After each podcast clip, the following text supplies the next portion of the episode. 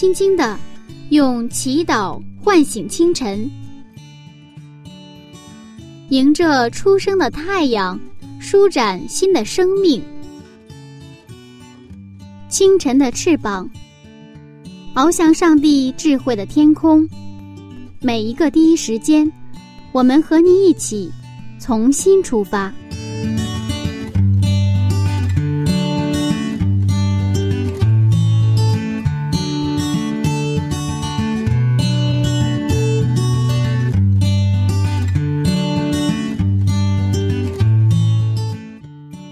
的听众朋友，大家好，欢迎收听由柚子为您主持的《清晨的翅膀》灵修栏目。这里是晨读《创世纪一百讲》系列讲座。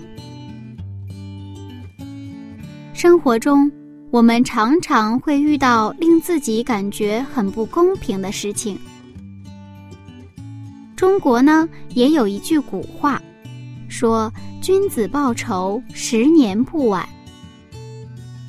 可是为了报仇，为了寻找心理的平衡，我们常常失去了快乐，也没有了感恩的生活。我们的人生变得不再精彩了。那么，在今天的内容里。上帝教给我们一个全新的解决方式，是什么呢？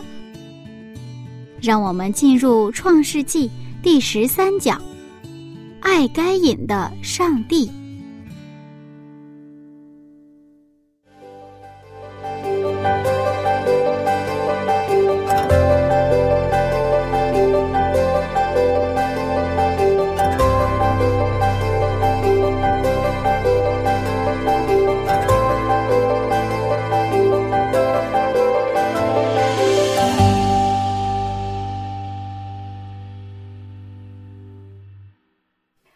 师你好，你好。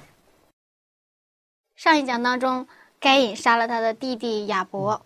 嗯，今天我们看到跟之前有一个很相似的场景，上帝又来找该隐了。对，现在这里要提出一个问题，就是这样杀了弟弟的该隐，嗯，上帝还爱不爱他？是啊。所以说，这个我们还是先看一下经文哈。嗯，这个。创世纪四章的第八节。创世纪四章八节，该隐与他兄弟亚伯说话，二人正在田间。该隐起来打他兄弟亚伯，把他杀了。嗯，这里这个该隐与他兄弟说话，那么这个“说话”这个词在希伯来原语里边是讨论、挑战的意思，就有点像该隐向亚伯找茬儿。嗯，对找茬儿的。原因在哪里呢？其实，在他们献祭上。献祭，我们上一讲分享就是该隐和亚伯的献祭，一个上帝悦纳，一个不悦纳，他就非常的愤怒，对吧？当时愤怒呢，你在这个事情上他还没法去动作，有所动作，是吧？嗯，但是在这个我们看，呃，在两个人在田间的时候，可能在工作的时候。这个时候就找茬了，嗯，是吧？找茬找茬，最后呢，就把他把他给杀了，嗯。其实我当我想着这个情景的时候，我就想，一般我们愤怒啊，这个特别那种情绪特别激动啊，其实睡一个晚上，第二天应该都没有了，是不是？是的。但是呢，我们看到这个该隐。其实愤怒之后，他也许是一个晚上，也许几个晚上，因为这个不是在盖献祭的现场嘛。那么现在在另外一个在田间劳动的时候，就给他找茬，然后就被把他杀了。嗯，就可以这么说哈，这个不仅仅是一个一个献祭愤怒的问题，实际上也是长期以来，该隐从小就是那种啊，他的自我的膨胀是吧？后来他有了什么出发点？这个触发点哈，不是出发点，就是接触的触哈。触发点有这么一个该献祭的出发点，然后呢，就最后导致了怎么样？就是他把他弟弟给杀了。在某种层面上说，这是一个结果，这是一个结果。因为他的父母啊，就生了他之后，本来给他寄予很大的希望，啊，得了一个男子，对吧？啊，得了一个男子是什么？就是女子的后裔，就是我的主，但是从看到他成长的时候，这个亚当和夏娃呢非常失望，是吧？那么也实际上他的从小成长的时候，他的品格、他的品性，已经带有太多罪的这些东西在里边。所以说，今天我们在看到。两个人在田间，他然后向这个弟弟这个挑衅，然后找茬，然后最后呢来打他的这个杀他的弟弟亚伯。嗯，但是在这里哈啊，还有一个要要想的细节就是，那么亚伯，照理说该隐是哥哥，亚伯是弟弟，对吧？他们俩都能够已经是长大成人了，都是献祭。那么照理说。弟弟如果是还手的话，入是谁手还不一定，还不一定是吧？嗯。而且从那个亚伯的名字空虚啊，从这种情形来看，可能该隐和亚伯之间呢，中间也有可能有几个孩子，所以照理说的话，那亚伯可能是更是有力量的，但是他把他杀了。你看，只有该隐起来打他兄弟亚伯，把他杀了。没有一点说亚伯还手或亚伯跟他去这个较力的这样的一个描述，他是非常被动的。所以从这个方面上说啊，亚伯可以说他是第一个殉道者，第一个殉道者，他献了一个上帝所悦纳的祭，对吧？然后呢，当去哥哥逼迫他的时候，他也没有还还手，也没有还口，对不对啊？就是被殉道。我们想起了耶稣基督。在祭司长、官长还有罗马兵丁去侮辱他的时候，把他钉十字架的时候，耶稣基督他有能力从十字架下来，但是他没有。他怎么样？他就像一个被宰杀的羔羊一样，是吧？然后在那儿去什么接纳一切人们对他的那种攻击、侮辱，对他的仇恨、唾唾沫，一切的一切，他都接纳，他接受了。他这个十字架的死，为了什么？为了我们罪的救赎。那么实际上也是，我们看实际上死之前也是一样的情形。实际上他讲到之后，讲到讲到都是慷慨激昂，知道吗？等到这个讲完道，他们来去用石头要打死他的时候，他就是很温顺的接受了对他的什么，实际上执行实行嘛。只是他做一个祷告，跪在那里祷告，他说。上帝啊，他们不知道他们所做的，求你饶恕他。他做的这个祷告，正是耶稣基督在十字架上所做的祷告。他仰望天空，他的脸上露出来一个什么？那种上帝的荣耀。我想，亚伯被该隐杀死的时候，是不是也应该是像史蒂凡被打死的时候？耶稣在钉十字架的时候。应该是都是一样的情形，不过现在我们话又说回来，面对该隐的这样的犯罪，这个死罪，上帝是如何回应的呢？上帝还爱不爱他呢？如果上帝爱他的话，用什么方式去爱他呢？上帝来寻找这个该隐，我们看第九节哈。第九节，耶和华对该隐说：“你兄弟亚伯在哪里？”他说：“我不知道。”我岂是看守我兄弟的吗？嗯，上帝应该知道，该隐杀了亚伯，为什么还刻意来问，装作不知道呢？嗯，我们的上帝不仅来寻找我们，也就是这个上帝来寻找这个该隐，嗯，而且他来寻找他，并不是为了去把他置就置于死地，而是想把他救活，就是给他悔改和什么省察自己的机会。这让我们想起了亚当夏娃犯罪后上帝的反应。嗯，亚当夏娃犯罪之后，上帝也是来找他。在创世三章，在创世三章九节，上帝来找他们，但是他们躲避在哪里啊？树后边，他们拒绝见上帝。在创世纪三章九节和创世纪的四章九节，上帝的提问是基督教两个最基本的提问。一个提问是什么？创世纪三章九节，耶和华上帝来找亚当夏娃说：“你在哪里？”对吧？那现在呢？这个耶和华上帝来找该隐，你的兄弟在哪里？这两个提问是基督教的两个两个最基本的，可以说最根本的两个提问。这两个提问正好就对应了耶稣基督的在新约的时候重新解释的诫命，就是最大的诫命：一个爱上帝，一个爱邻舍。你看你在哪里？他并不是问空间的位置，已经说过啊，而是说现在你跟我的关系是到底怎样的，对吧？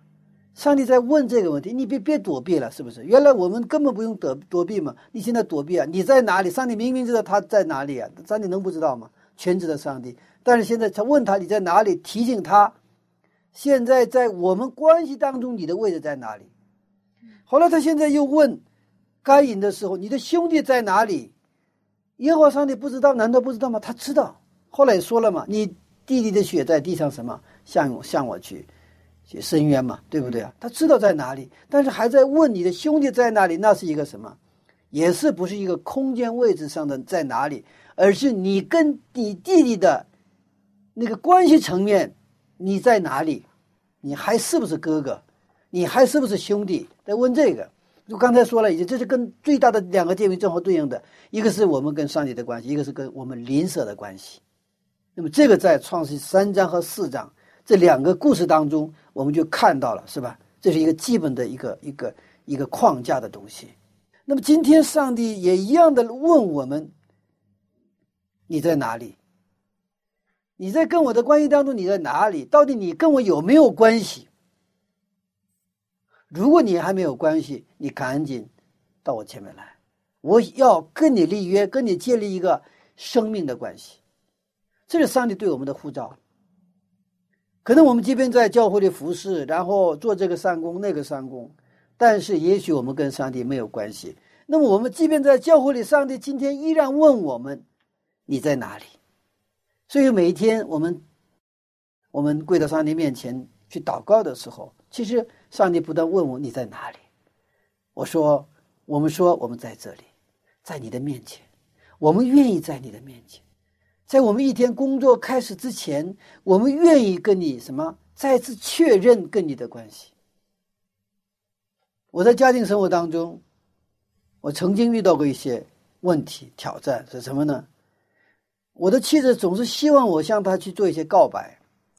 我是特别特别不，因为我们生长在一个儒教的环境里面，我们特别抹不开说做一些告白，因为觉得做一个告白的话，好像这个鸡皮疙瘩都 这个出来了，是吧？因为咱们咱们这个这个这个东方人的这种啊文化嘛，是吧？完了有一次我甚至说了，我说那行，我给你录音完了，你就想听的时候你就放录音吧，就把他气的就不得了。但是我再过了一段时间，就是这其实也经过若干年之后，慢慢慢慢明白，即便两个人关系很好，夫妻俩彼此相爱，但是这个是需要不断的确认的，不断不断需要确认的。后来我明白了这个事情，原来我以为是一蹴而就，两个人结了婚啊，那时候我说。我一生一世我会爱你，好像这个就行了，够了一辈子都够了。不，不是的，我需要什么？每一天的确认彼此的情感，这就像圣所里边要做每日的献祭，是吧？那每日的献祭，所以我们这个祷告呢，是要也每日的祷告，每日的读经，每日在这种属灵的这个生活里边。所以以色列百姓在旷野时候，玛纳也是每天给每一天的。那个份儿是不是没有一下子给几个月的、几年的哈？你们存起来，反正嫌得麻烦，天天给你，你也天天来取，多麻烦呢，是吧？上帝也麻烦呢，是吧？天天给哈，倒不是我一下子给你几年的，那我也省心，你们也省心，对不对？但是上帝没那么做，实际上说，我们每天每天，我们都需要不断的确立、确认我们跟上帝的关系，我们在哪里？那么还有一个是。我们的兄弟在哪里？谁是我们的邻舍？谁是我们的邻舍？这个也是我们在祷告当中不断的要问的一个一个提问。上帝问我们：谁是你的邻舍？这样的时候，我们的关心就不会老是集中在一个自己的身上。所以，一个真正祷告的人，一个真正有信仰的人，他的关心通过我们的祷告、我们的服饰，不断的把我们的注意力转向哪里呀？我们的上帝，我们的邻舍。不然的话，人会越来想自己，越来想自己。你越想自己的时候的结果就是抱怨、牢骚、不满。所以，当我们有抱怨、牢骚、不满的时候，我们马上要跪在上帝面前。因为为什么？我们心里有抱怨的时候，这是这是意味着什么？你现在只想着你自己，你跟上帝的关系现在是弱了，你跟邻舍之间的关系也弱了，别人都不在你的眼下，你现在能看到只有自己，你的世界就是你自己，那你等于自己把自己给什么？缩到一个很狭窄的一个空间里边来，那我们的世界越来越小，对吧？我们的世界越来越小，我们的人生越来越没有意思。因为上帝创造我们本来就是把我们创造成为社会性的一个存在，也就是彼此的那种关系当中，而这关系的器皿才能去什么装载这个爱，这样一个美好的，让我们能够幸福，让我们能够满足喜乐的这样的一个属性啊。所以上帝呢，啊，就是那现在就问什么？问到该隐了嘛，对不对啊？你的兄弟在哪里？不过该隐的回答什么？该隐的回答是：“我岂是看守我兄弟的吗？”这人已经坏到极处了，是吧？该隐反问上帝的提问很奇怪。然后接着我们看上帝怎么说，第十节和十一节。十到十一节，耶和华说：“你做了什么事呢？你兄弟的血有声音从地里向我哀告，地开了口，从你手里接受你兄弟的血。”耶和华在说什么呢？其实我知道你，你已经把弟弟给杀了。你弟弟的血在地上向我什么哀告？关键是你要去想你跟弟弟的关系，对吧？你兄弟的血，这个血在希伯来语里面是复数，包括了后裔，不仅仅是亚伯的血，也是谁的血？后裔们的血。我们继续看启示录的六章九到十节。启示录六章九到十节，揭开第五印的时候，我看见在祭坛底下有位上帝的道，并为做见证被杀之人的灵魂，大声喊着说：“圣洁真实的主啊，你不审判住在地上的人，给我们伸流血的冤，要到几时呢？”我们继续看希伯来书的十二章二十四节。希伯来书十二章二十四节，新约的中保耶稣以及所洒的血。这血所说的比亚伯的血所说的更美，为什么这里面说耶稣的血比亚伯的血说的更美呢？是啊，我们先看一下这个启示录。那启示录看到祭坛底下有上帝的为上帝的道，并为做见证被杀之人的灵魂，对不对？嗯。这里包括谁呀？包括亚伯，包括亚伯，他是为谁的道？上帝的道，为做见证。嗯。被杀。他们喊着什么？圣洁真实的主啊！你不审判住在地上的人，给我生流血的冤，要到几时呢？我们在前面说，你做了什么事你兄弟的血有声音从地里向我哀告，是吧？这个一个意思嘛，对吧？但是这边紧接着在希伯来书，他做了一个注释了：新约中，新约的中保耶稣所洒的血，比谁呀？比亚伯的血更美。也就是说，耶稣基督在十字架上所流的宝血，比亚伯的血更美。亚伯的血呢是公义审判的血，耶稣的血是爱救赎立约的血。上帝不愿意一个人沦丧，愿意每一个罪人都得救。上帝的意思是，我不愿意你死。就像上帝在亚伊伊甸园建立这个，在中央有生命树和善恶树嘛。那么，通过三恶树实际上告诉我们的信息就是说，我不愿意你死。虽然你有自由意志，你可以选择死，你可以吃三恶果，你就可以回到你的尘土，但是我不愿意你死，所以我跟你说，你不要吃三恶树上的果子。所以，耶稣的血是爱救赎立约的血，所以耶稣基督在十字架上。流血受死的时候，他向我们传达的信息是：我爱你们，我都替你们流血了，你们还能死吗？你们不能死，如果你们还死的话，我就白白在这流血了，我就死的太冤了，我就白死了。亚伯的血是在声援什么公义审判的血，所以哈，我们看到在希伯来书的注释是什么呢？耶稣基督的宝血是一个比亚伯的血是更美的血。他们如果只有亚伯的血，只有深渊，只有审判的血，其实这个世界是不完美的，对不对？嗯，我们可能都有一些啊，因为在这个因为罪进来之后，这个世界就不再有绝对的公义。所以今天耶稣基督依然对我们说：，当我们跌倒、我们犯错，甚至我们犯罪的时候，耶稣依然拿着他的宝血对我们说。你现在说的是什么？我愿意为你死，愿意为你流血，所以我们不要掩饰我们的罪。我说主耶稣啊，你把我的罪全拿走，我的罪拿出来，你流的血才什么值得？阿门。我悔改认罪，我相信你的宝血能洗净我的罪的时候，其实正好是一个很好的一个一个信心的一个告白。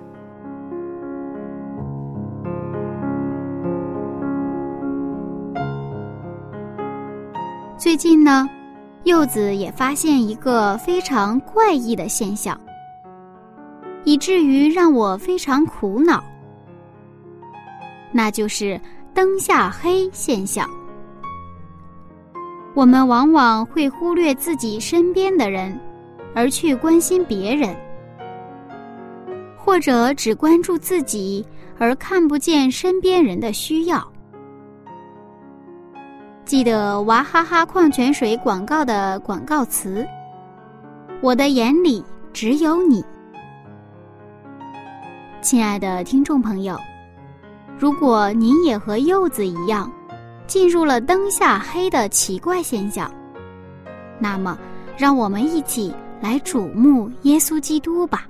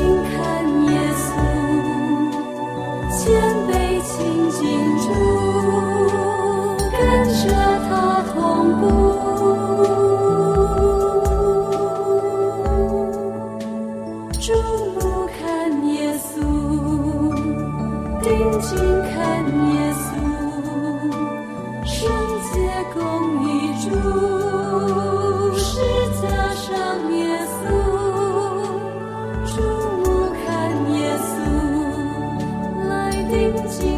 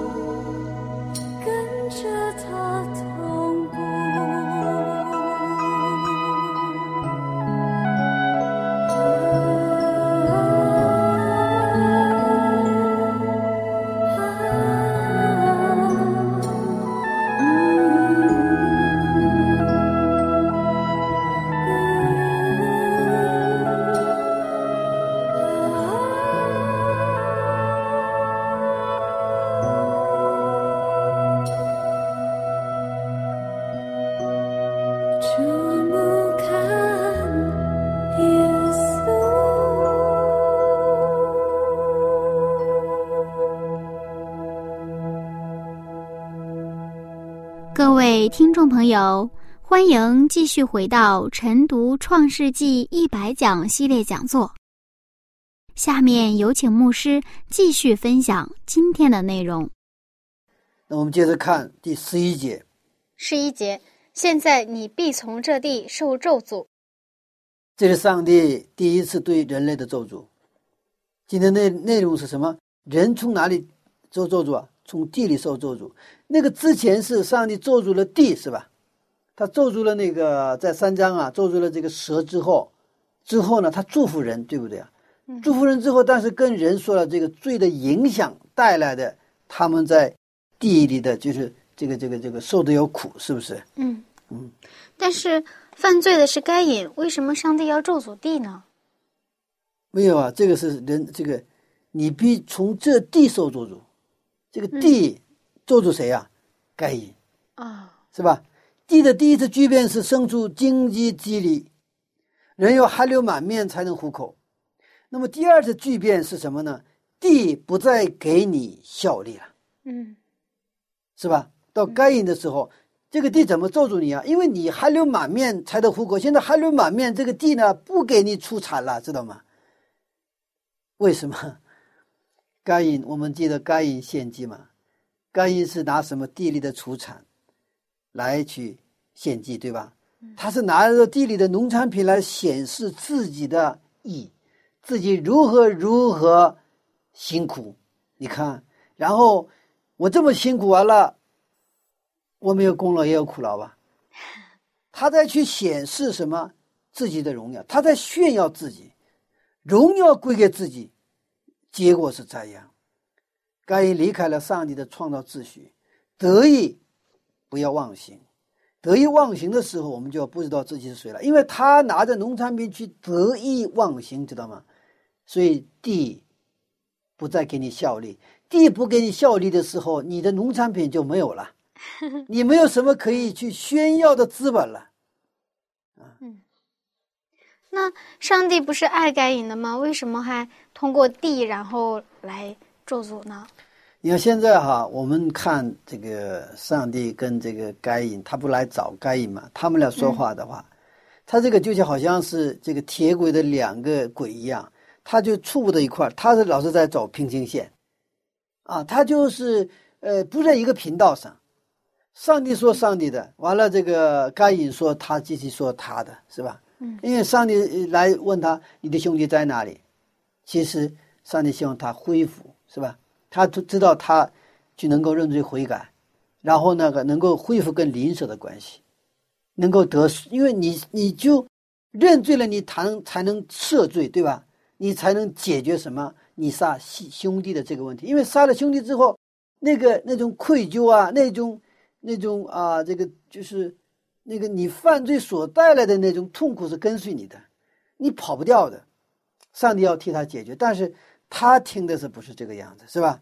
你看，你看，该隐这个当这个你必从这地受咒诅的时候，该隐是怎样继续误解上帝？我们看第十三节，十三节，该隐对耶和华说：“我的刑罚太重，过于我所能当的。你看他怎么误解上帝啊？其实他哀叹我的刑罚太重，其实上帝没有马上杀他，已经是什么？已经给他恩典了，对不对啊？有个杀人犯，法院法院判他死刑。缓期执行，这个本来应该是恩典的，是吧？是感恩的。呃，我今天我早上我看到一个新闻，一个被这个冤入狱的一个人，大概二十多年之后，呃，查明呃真相，然后呢被放出来了。放出来的时候，他的第一句话是什么？知道吗？他是冤，呃，就是他是冤狱嘛。被冤二十多年，他的最宝贵的年华就在监狱里边。反正终于这个这个原犯真犯出现了，找到了，所以他就出狱了嘛。出狱之后，他的第一句话是：“我感谢二十多年前那个法官给我留条给我留条命了。要一般的话，可能马上就起诉了哈，我们叫行政起诉，针对这个政国家起诉哈，因为我二十八年，你得给算钱呢。”但是他的第一句话是什么？我感谢法，二十几年前那个法官，当时如果给我判死刑了，执行了，就是找到真犯，已经都就已经就没有用了，是吧？虽然他的意思，虽然我二十多年被约了在监狱里，度过了人生最美好的年华，但是那个法官给了留条命，是吧？我现在能够出狱，而且我能真的是能够这个洗冤嘛，对不对啊？这个心态，哎，我就是看完了这个也是比较感动哈。哎呀，这个人也不简单哈。他知道，呃，这个呃，就是这是自己的一个选择嘛。我可以恨这些法院，我可以恨这些监狱里的狱警，但是他没有，他是感恩，感恩。到现在这个该隐怎么样？该隐说我的刑罚太重，对吧？他应该是感恩了。你要本来我是应该死罪嘛，杀了人死罪嘛，但是你没有让我死，怎么样？上帝，你还留我这一条命，我真的太谢谢我，好好做人，对吧？但是他说我的刑罚太重，我们常常这样忘恩负义，误解上帝，曲解上帝的旨意。为什么该隐这个时候他看不见上帝的恩典呢？我们是不是也经常会在误解上帝的状态里，然后还不知道呀？这个如果用新约的表现，就是在约翰福音的表。这个表述的话，就是耶稣基督在见尼哥底母说的时候一样，你需要重生。如果你不重生，你看不到上帝的国，也就是你看不到这位上帝，就是耶稣在我们的中间，你也看不到他。嗯，如果我们不重生的话，该隐是没有重生的人，所以他一样去教会，一样去敬拜上帝，就是表现形式上就一样。但是他没有重生，所以他看不到这位上帝。你看不到上帝，你更去不能正确的认识这位上帝。所以他是按他的想法、他的逻辑怎么样啊？觉得怎么？他觉得这个杀弟弟他有没有那么大的一个一个一个什么呀？他说反正早餐早餐，最后就把他杀了嘛，是吧？嗯。而且这个时候只有他们两个人，这个田里边不是在家里，只有他两个人，除了上帝谁都不知道。然后上帝跟上说：“我的我的刑罚太重，啊，太重。我们没有重生的经验，上帝给再多的恩典，我们享受不到。就像一个个瓶子盖上盖，你把太平洋的水全部倒给这个瓶子，这个瓶子一滴水都进不去，一滴水都进不去。不是说这个上帝的爱没有，上帝的恩恩典不存在，上帝的恩典可以说通过十字架像洪水一样倾泻而下，但是因为我们没有重生，我们没有悔改，上帝的恩典一滴都进不来。该隐就是这个样子，所以他看不见上帝的恩典，也不知道感恩。那么我们的信仰生活呢？我们到了教会，在敬拜的日子，能否见到上帝的面呢？如果我们见不到上帝，可能我们就是该隐的心态，心里有罪是罪，让我们与上帝之间的关系隔绝了。我们看，即便是他误解上帝，该隐误解上帝，该隐也见不到上帝的恩典。但是我们看上帝怎么做？我们看第十四节和第五十五节。十四到十五节，你如今赶逐我离开这地，以致不见你面，我必流离飘荡在地上。凡遇见我的，必杀我。耶和华对他说：“凡杀该隐的，必遭报七倍。”耶和华就给该隐立一个记号，免得人遇见他就杀他。好，你看这个该隐的这种心态，他也知道他杀了人，人家会杀我，对吧？嗯。但他说话的时候，这个刑罚又太重，对不对啊？你非常的、非常的一个逻辑已经很混乱了，对不对啊？嗯不过对于这样的一个该隐，耶和华对他说：“凡杀该隐的，必遭报七倍。”他要保护谁呀、保护该隐。嗯，给他立了一个记号，免得别的人去杀他。嗯在我们国家的律法里，如果说犯了杀人的罪，一定是要受刑罚的。但是为什么上帝在这里没有给该隐刑罚，而是给他保护呢？无论他杀人没杀人，嗯他都要死的。这是圣经的基本的概，因为犯了罪，是吧？嗯那么上帝为什么存留生命给我们？就是让我们认识上帝，让让我们悔改，让我们去认识上帝的时时间。可以说，我们上帝留给我们人生七十年、八十年的时间，就是什么时间？就是让我们认识上帝的时间。因为其实人本来应该拥有的这个时间是永生，对不对啊？这个不是我们的全部，这是只是一部分。所以，让我们在这个时间当中，在恩典的门关闭之前，让我们去认识我们的耶和华上帝。所以说，即便是该隐杀了弟弟，也要给他什么机会？悔改的机会，给他悔改的时间，是吧？嗯啊，在这个时间当中，那么他要得到保护，保护。该隐呢，一直埋怨上帝，误解上帝，但是上帝始终是饶恕该隐，一直给他悔改的机会，给他满满的恩典。凡杀该隐的，必遭报体背。在本文里面有 “not so” 这样的词语，就是说不是这样的。就他跟他就跟该隐说：“你说是这样，我说不是这样的。”你看，他说：“凡遇见我的，必杀我。”耶和华对他说：“Not so，不是这样的。凡是该隐的，必遭报七倍。我来保护你。”上帝否定该隐的想法，上帝否定该隐误解上帝的那种想法。我们常常误解，这样误解上帝，是吧？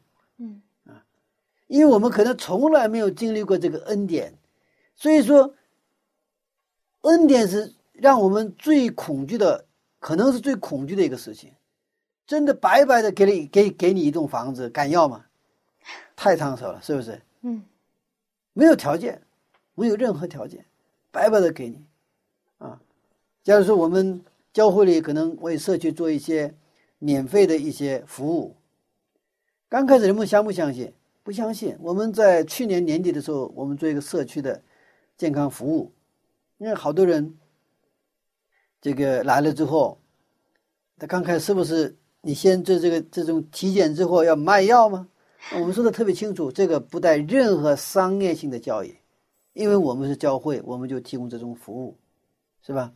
啊，人们就是后来就是就我们的当时就就大概一个星期下来，就一百多个人就就接受了这种健康的服务，啊，那为什么说是免费？其实我们在上帝得来的就是免白白得来的恩典，是不是？但是我们希望接受我们服侍的这些人认识上帝，他也给别人带来恩典，就是成为一个通道，成为上帝给更多的人祝福的通道，给更多的人带来恩典的通道。那么你首先要经历什么是恩典，对不对啊？因为我们的世界里边，那我们基本上什么都是现在做交易嘛，不是说做交易不好，但是只有交易的世界是不完美的。是吧？只有交易的世界是不会幸福的，不是说这个交易不好，不是说商业不好，商业很好，但是只有商业这个世界，我们没有感动，只有计算，对吗？是的，啊，我们需要商业，需要交易，但更需要上帝的恩典。所以这就是我们教会存在的理由，也是我们一个基督徒存在的理由，在这样乏味的一个世界上。竞争，呃，可以说那种有很多焦虑的这个世界，我们带去上帝的恩典、上帝的慈爱、上帝的饶恕、上帝所带来的那种和平。这个时候，我想，我们基督徒才能真正去荣耀我们耶和华的名。我们继续看罗马书十二章十九节到二十一节。罗马书十二章十九到二十一节，亲爱的弟兄。不要自己伸冤，宁可让步，听凭主怒。因为经上记着，主说：“伸冤在我，我必报应。”所以，你的仇敌若饿了，就给他吃；若渴了，就给他喝。因为你这样行，就是把炭火堆在他的头上。你不可为恶所胜，反要以善胜恶。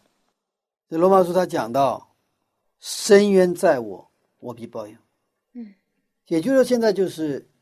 亚伯被杀之后，就涉及到一个深渊的问题，对不对？嗯。正因为深渊，亚伯深渊，所以该隐害怕。因为亚伯深渊的话，得杀谁呀？杀那个该隐，对不对呀？但是上帝在说了一个另外的一个一个世界，就是深渊在我，我必报应。嗯。啊。深渊在上帝那里，就是说，该隐的问题是该隐跟谁的关系？上帝的关系。所以别的人不要去动他。别的人如果去动他的话，遭报七倍。嗯。有一天，我接到一个电话，是我认识的一个青年的电话。他说：“我以后不再去教会了。”但这是一个外地的青年了。我为什么？他说：“我们教会的头动用黑社会的人来打我。”我问他：“你凭什么断定你们那个头跟黑社会来打你？”他说：“我看到那些打我的那些人，跟我们那个头在饭店里一起吃饭。”我跟他说了：“你可能第一个是看差了，嗯，你误解了。另另外一个，即便那是事实，我说我给你一个圣经经文，就当时我翻给他圣经经文，就是罗马书十二章十九节，主说。”亲爱的弟兄，不要自己伸冤，宁可让步，停凭主怒。因为经常记着说，主说：“伸冤在我，我必报应。”其实我们生活当中会遇到这样那样可能很冤枉的事情，很倒霉的事情，很窝囊的事情。不过我们要相信上帝会负责。其实非常典型的一个人就是大卫了。大卫的老丈人扫罗去追杀谁啊？大卫，扫罗哈，这大卫做错了没有？其实大卫什么都没有做错。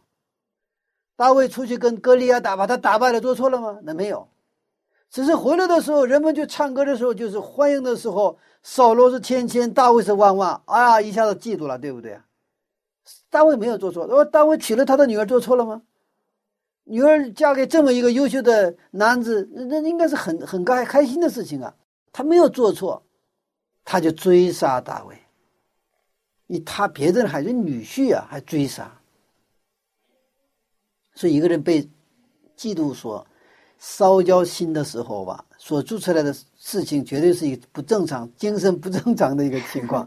不过他拿下他们的精兵，因为当时那个地也不是很大的地方，那就是像抓狮子一样去抓他，大卫东东躲西藏，有的甚至就装着疯子哈，去躲避这些危险。不过有一次，终于一次机会来了，扫罗到他们洞门前去来，什么方便？他可以完全一刀就结束，但是大卫没有这么做。深渊在哪里呀？深渊在上帝那里。扫罗的问题，扫罗跟上帝的关系；我的问题是我跟上帝的关系。我不是不去跟他上帝深渊，因为我们看大卫的诗篇都是好多是深渊的，是不是？上帝，你为什么这样？为什么这样？对不对啊？你为什么让我这么去痛苦？我心里现在太挣扎了，都是这样的内容。现在是我上帝是我跟上帝是我跟上帝的关系，扫罗是扫罗扫罗跟上帝的关系。扫罗对我不好，他想杀我，但是他的问题让谁解决？上帝要解决。不是我来决，所以他放下。所以大卫的真正的一个信仰的根基就在这里，他绝对信靠上帝，这是你的事情。但是按照人的这种情感来说，那真是 那是一个最佳的机会来了，是吧？嗯，我可能要是要是可能我们的话，可能会想，我闭上眼睛，我先杀了之后上再再向跟上帝求饶恕。上帝，我做错了，你饶恕我的罪。我实在是我这个熬不过去了哈，我杀他了。我们可能这么做，但是你看大卫跟我们的差别就在这里，是不是？那我们也许杀了之后，我们也跟上帝，那他是罪应得，对不对啊？那可能好一点的话，杀了之后，上帝对不起我，你饶恕我。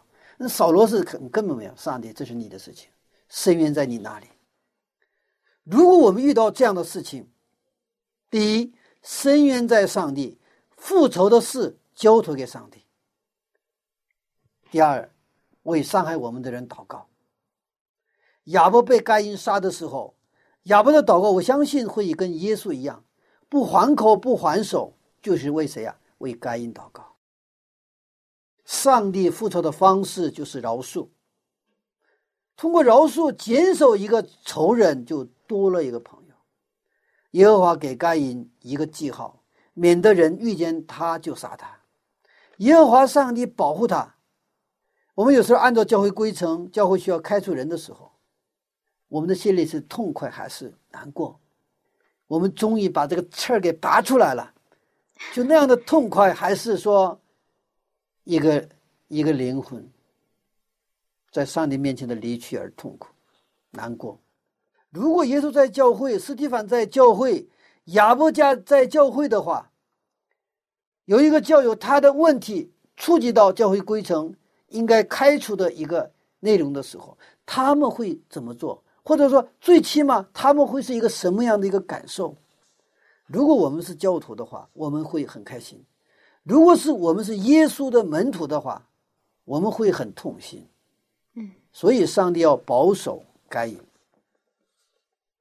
上帝存留该隐性命的原因有两个：一个是给该隐悔改得救的机会；第二是让罪的性质充分的彰显出来，让人知道上帝的公义是有爱的公义，是充分给人机会的公义。通过上帝公义的彰显，让我们知道罪是多么可恨可恶。其实十字架的问题也是这样的问题。留下撒旦的理由，为什么有的人问？那这撒旦在天上反叛的时候，赶紧把他灭了得了吗？为什么还允许他到地上来，然后给世界带来这么多的痛苦和麻烦呢？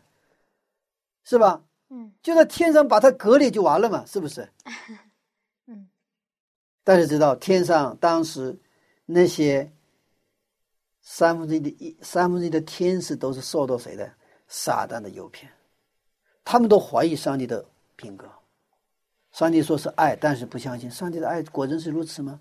上帝是独裁，上帝是自私的，上帝什么都是以自己为中心的。这个听进去了，撒旦的这种诬告听进去了，三分之一的天使啊，还有天庭上很多的居民、住民，他们也是，是啊，上就搞不清，不是很确定，所以上帝允许留下撒旦，为什么？要让上帝的品格彰显出来，在十字架上，上帝的公义和慈爱完全的彰显出来。整个宇宙的居民看到十字架这一幕的时候，知道上帝什么慈爱的、公义的。那个时候，整个宇宙的居民就是心服口服。如果不是真正的心服口服，这个事儿还会出现，还会被迷惑。嗯，我们最后看一个经文十六节，十六节，于是该隐离开耶和华的面，去住在伊甸东边挪得之地。你看，我们上帝给了他充分的机会，也给他饶恕，也要保护他，嗯，不要让任何人去杀他。但是该隐没有停下来，还是离开了。还是离开了。嗯，要是我的话，也许是上帝啊，我不再离开了，我就跟着你吧 啊！但是该隐离开了耶和华的面，他不断的误解上帝给他的机会，在这里说，去住在伊甸东边挪得之地的那个挪得的意思就是流放彷徨的意思，跟伊甸园正好相反，这个是他自己选择的，他选择了一个流放彷徨的地方。我们的上帝是爱该隐的，他不是以该隐的行为去对待他。该隐杀了人，犯了死罪，但是上帝依然去爱他，爱到底，就像耶稣爱犹大爱到底一样。我们还能学到一个有益的信息，就是误解上帝的结果只能是离开上帝。误解上帝，甚至比不信上帝还可怕。所以，误解圣经比从来没有接触过圣经的人还危险，因为第一个扣记错了，后面的全错了。但是看每一个扣都对，是吧？嗯，他整体的看全错了。别人说你错了的时候，你还说没错呀，每个扣都在扣眼里呀，这个是非常可怕的。我们的现在的生活状态是不是感恩？如果没有感恩，我们就是抱怨；没有动对上帝的感谢，就是对上帝的不满。那我们可能就是该因，该因的每句话都充满了抱怨和不满。我们早上打把，我们把第一个时间分别为圣。其实我们最重要的是我们的感恩、赞美、祷告，不是早晨起来要跟上帝说你要给我这个，给我那个，像小孩子跟父母要糖吃一样。愿我们今天的生活成为感恩和赞美的生活。阿门。我们做祷告也是做有信心的祷告，我们去行动。也是做有信心的行动，而这个信心恰恰是我们跟上帝连起来的一个什么一个通道。阿门。愿上帝的旨意通过我们有信心的祷告、有信心的行为，能够实现在我们的生活当中。阿门。哎呀，我发现这个上帝是真的爱该隐呢，是为了他煞费苦心的做了很多事情。上帝对每个人都一样。阿门。嗯，谢谢牧师的分享。